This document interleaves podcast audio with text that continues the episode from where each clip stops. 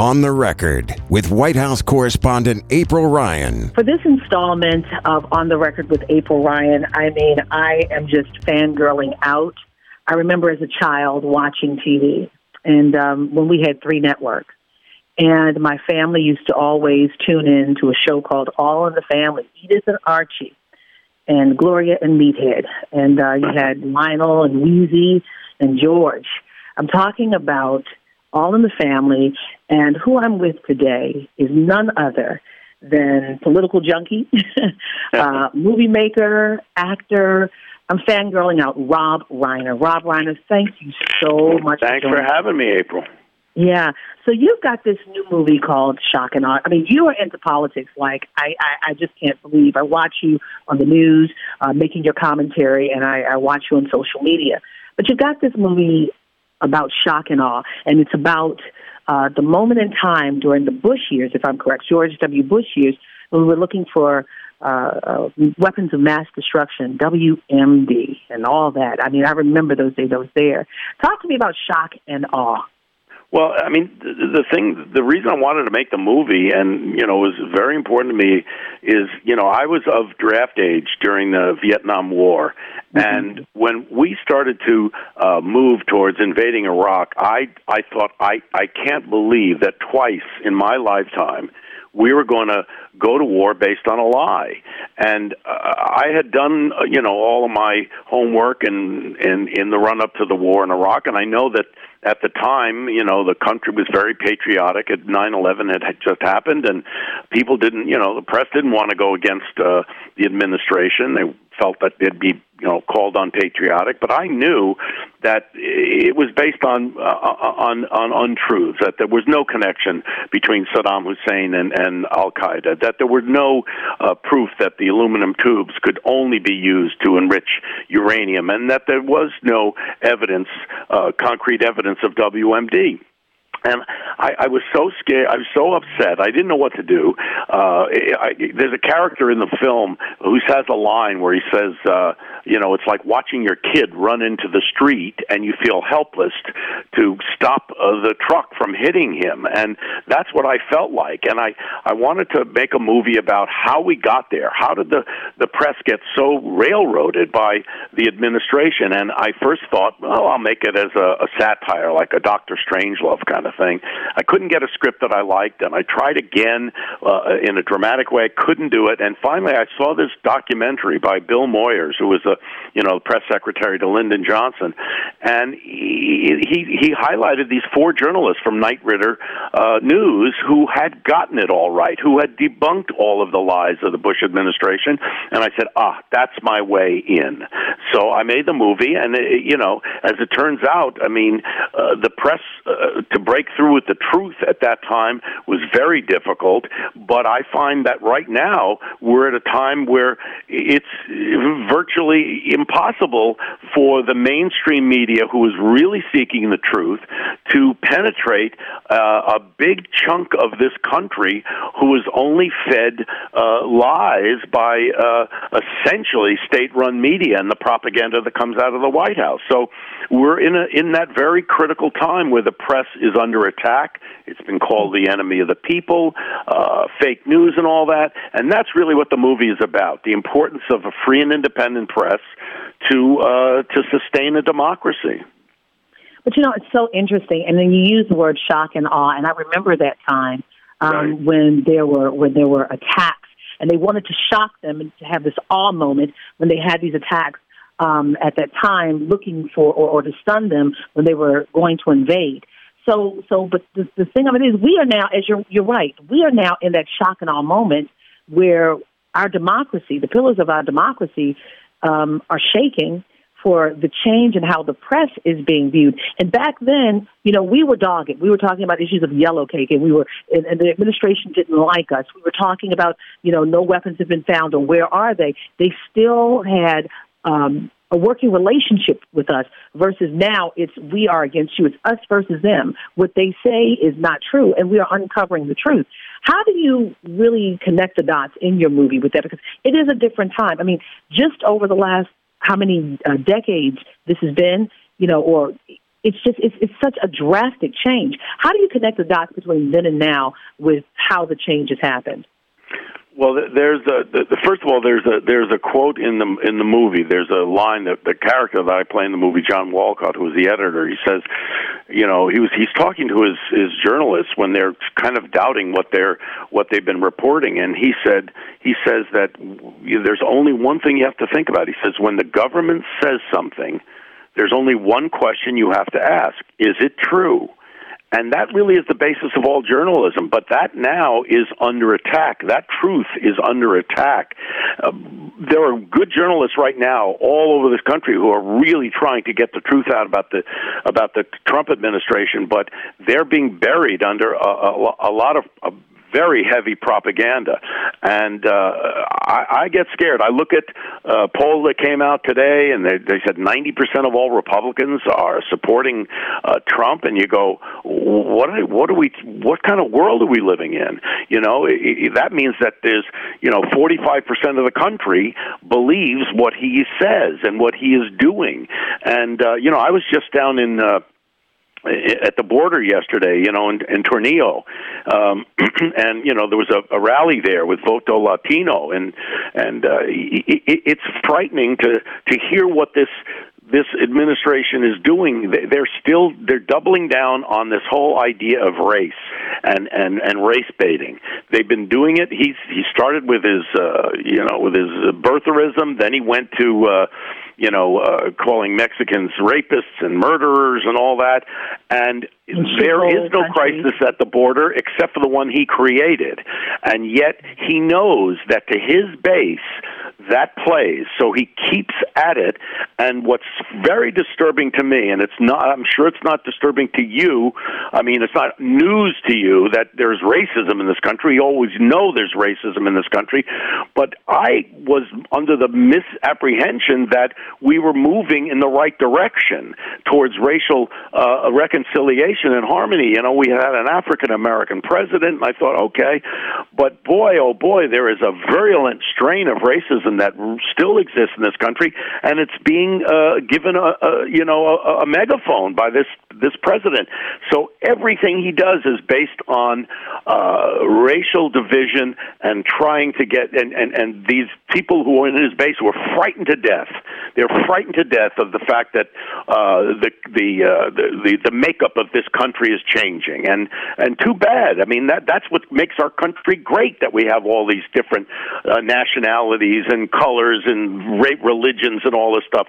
And so uh, it's very scary to think that there is 40 to 45 percent of Americans are still, uh, you know, clinging to this idea of of white nationalism and white supremacy. It's scary.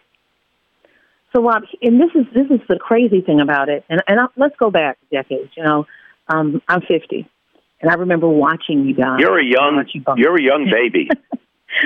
no, I'm not, but but I'm, I'm old enough to remember. And I was watching it in real time with my parents. Yeah, and I remember. And, and, and you know, at the time, you know, um, Carroll O'Connor was your father-in-law on the show, and right. he was just as racist as they came. Right. I mean, and I remember, and everybody remembers the moment uh, when when um, Sammy Davis Jr. came and, and yeah. you know everybody remembers that. But it wasn't just that; it was how he interacted with George Jefferson, how Right. he interacted, you know, just with people in general, how he treated his wife Edith. You know, um, you know, it was it was just we were in a different time, and it was tolerated then. But we had moved from that. It, it, it was tolerated, and it was a different time. But I got to tell you that any time Archie would make some kind of racist comment or uh, do something that was completely bigoted, we always called him out on it. We always said, Right. "This is wrong. This is," you know, it, it was never left unchecked. You know, but the problem we're having now is we've got he, he- Archie wasn't the president of the United States. We've got a president of the United States who's a racist, and he's not getting checked. The Congress will not check him, and so it's it's scary. And like you say, the the pillars are fraying at the edges. I mean, right now the courts are holding, which is is great, and there is a big chunk of the mainstream media that is fighting back like crazy. but you know the the the the rule of law is under attack and and I don't know if you saw that tweet he put out yes I'm sure you did which was the uh the thing about denying immigrants uh, due process I mean yeah. that's you know all of these things that he's doing are right directly out of the fascist playbook mm. so when you see this and you speak out what do you get? What do you get? I mean, you, you got this movie. Are, are you taking? Is there a backlash uh, coming? Oh yeah, no, no. They have the country. Uh, you know the the forty five percent or whatever that uh, uh, you know are in favor of Trump. They hate my guts. You know, I mean, and and I understand that, and and you know, but you know, this country we're at a big flex point and whether or not democracy is going to survive. Uh, you know, everybody says, well, you know, we're the greatest country on earth and all that, and democracy has been around. We're the oldest democracy. It's been around over 240 years, but there's no guarantees that it, will survive. I mean, we're just hoping that our you know, founding fathers put enough, uh, you know, uh, weight into the Constitution that it'll hold. But you know, societies crumble, and and we're seeing it being torn away. My belief is that if if the Democrats don't take back the House in in November, there's a very good chance that that Trump will win a second term, and another uh, six years of eroding uh, democratic norms. Uh, you may see a country that you don't recognize. Hmm. Will you ever do a movie on Donald Trump? Well, I mean, the, the movie's being done right now. I mean, we're in it. I mean, it's a reality show that is, you know, it's like a, a nightmare reality show that you don't wake up from. I mean, I, I would think it would take a a long time after he uh, leaves the presidency to have some perspective on uh, if if we survive, and I believe we will. I, I have faith that we will. There'll be a lot of people writing about it and and talking about you know the time that America came under attack in more ways than one, from within in this president and from without. And you got the Russian intervention and and so on. It's all designed to to try to destabilize uh, Western style democracy. And so far, it's working. You've got a president who attacks our closest allies, our uh, the people that have stuck by us all these years, and basically uh, in bed with and praising all these uh, ruthless dictators. And I believe that he's got dictator envy. He wants to be one of them. He wants to have a country like Putin has, where every business uh, runs through him, so he gets his cut because he only cares about himself. He only cares about his own pockets. So that's that's what's happening here, and it's scary. And hopefully, uh, uh, he'll be he'll be uh, you know slapped down a little bit here in the midterms, and then and hopefully taken out after that. But I mean, uh, this is really scary stuff for this country, and people like you, April, and and and and and a lot of journalists that I talk to are working very hard to get the truth out to the American public, not the Alex Jones truth, not the Fox and Sinclair truth, but the actual truth. And so you got to keep at it, and I, I applaud you guys. Well, thank you. And, and the sad part about it is, just like you said, when you ask for the truth, and when you're fulfilling what our founding fathers, these white men who probably had slaves, didn't know that there was going to be a Donald Trump as president, didn't know there was going to be an April Ryan in the press room, and didn't know there was going to be a Rob Reiner, um, that's this, this mega uh, mover and shaker in Hollywood and in politics you know, they set forth these pieces in the in the Constitution for accountability, and now you're considered non-patriotic for asking these questions when every or, or, or just doing what you do. The freedoms that we have, they're challenged. You're not patriotic, and that's just the crazy piece. As you talk about, this is a reality show, and that's kind of even trite because this is real life. And yes. people's lives are affected. Yes, they're affected. Do you see those kids at the border?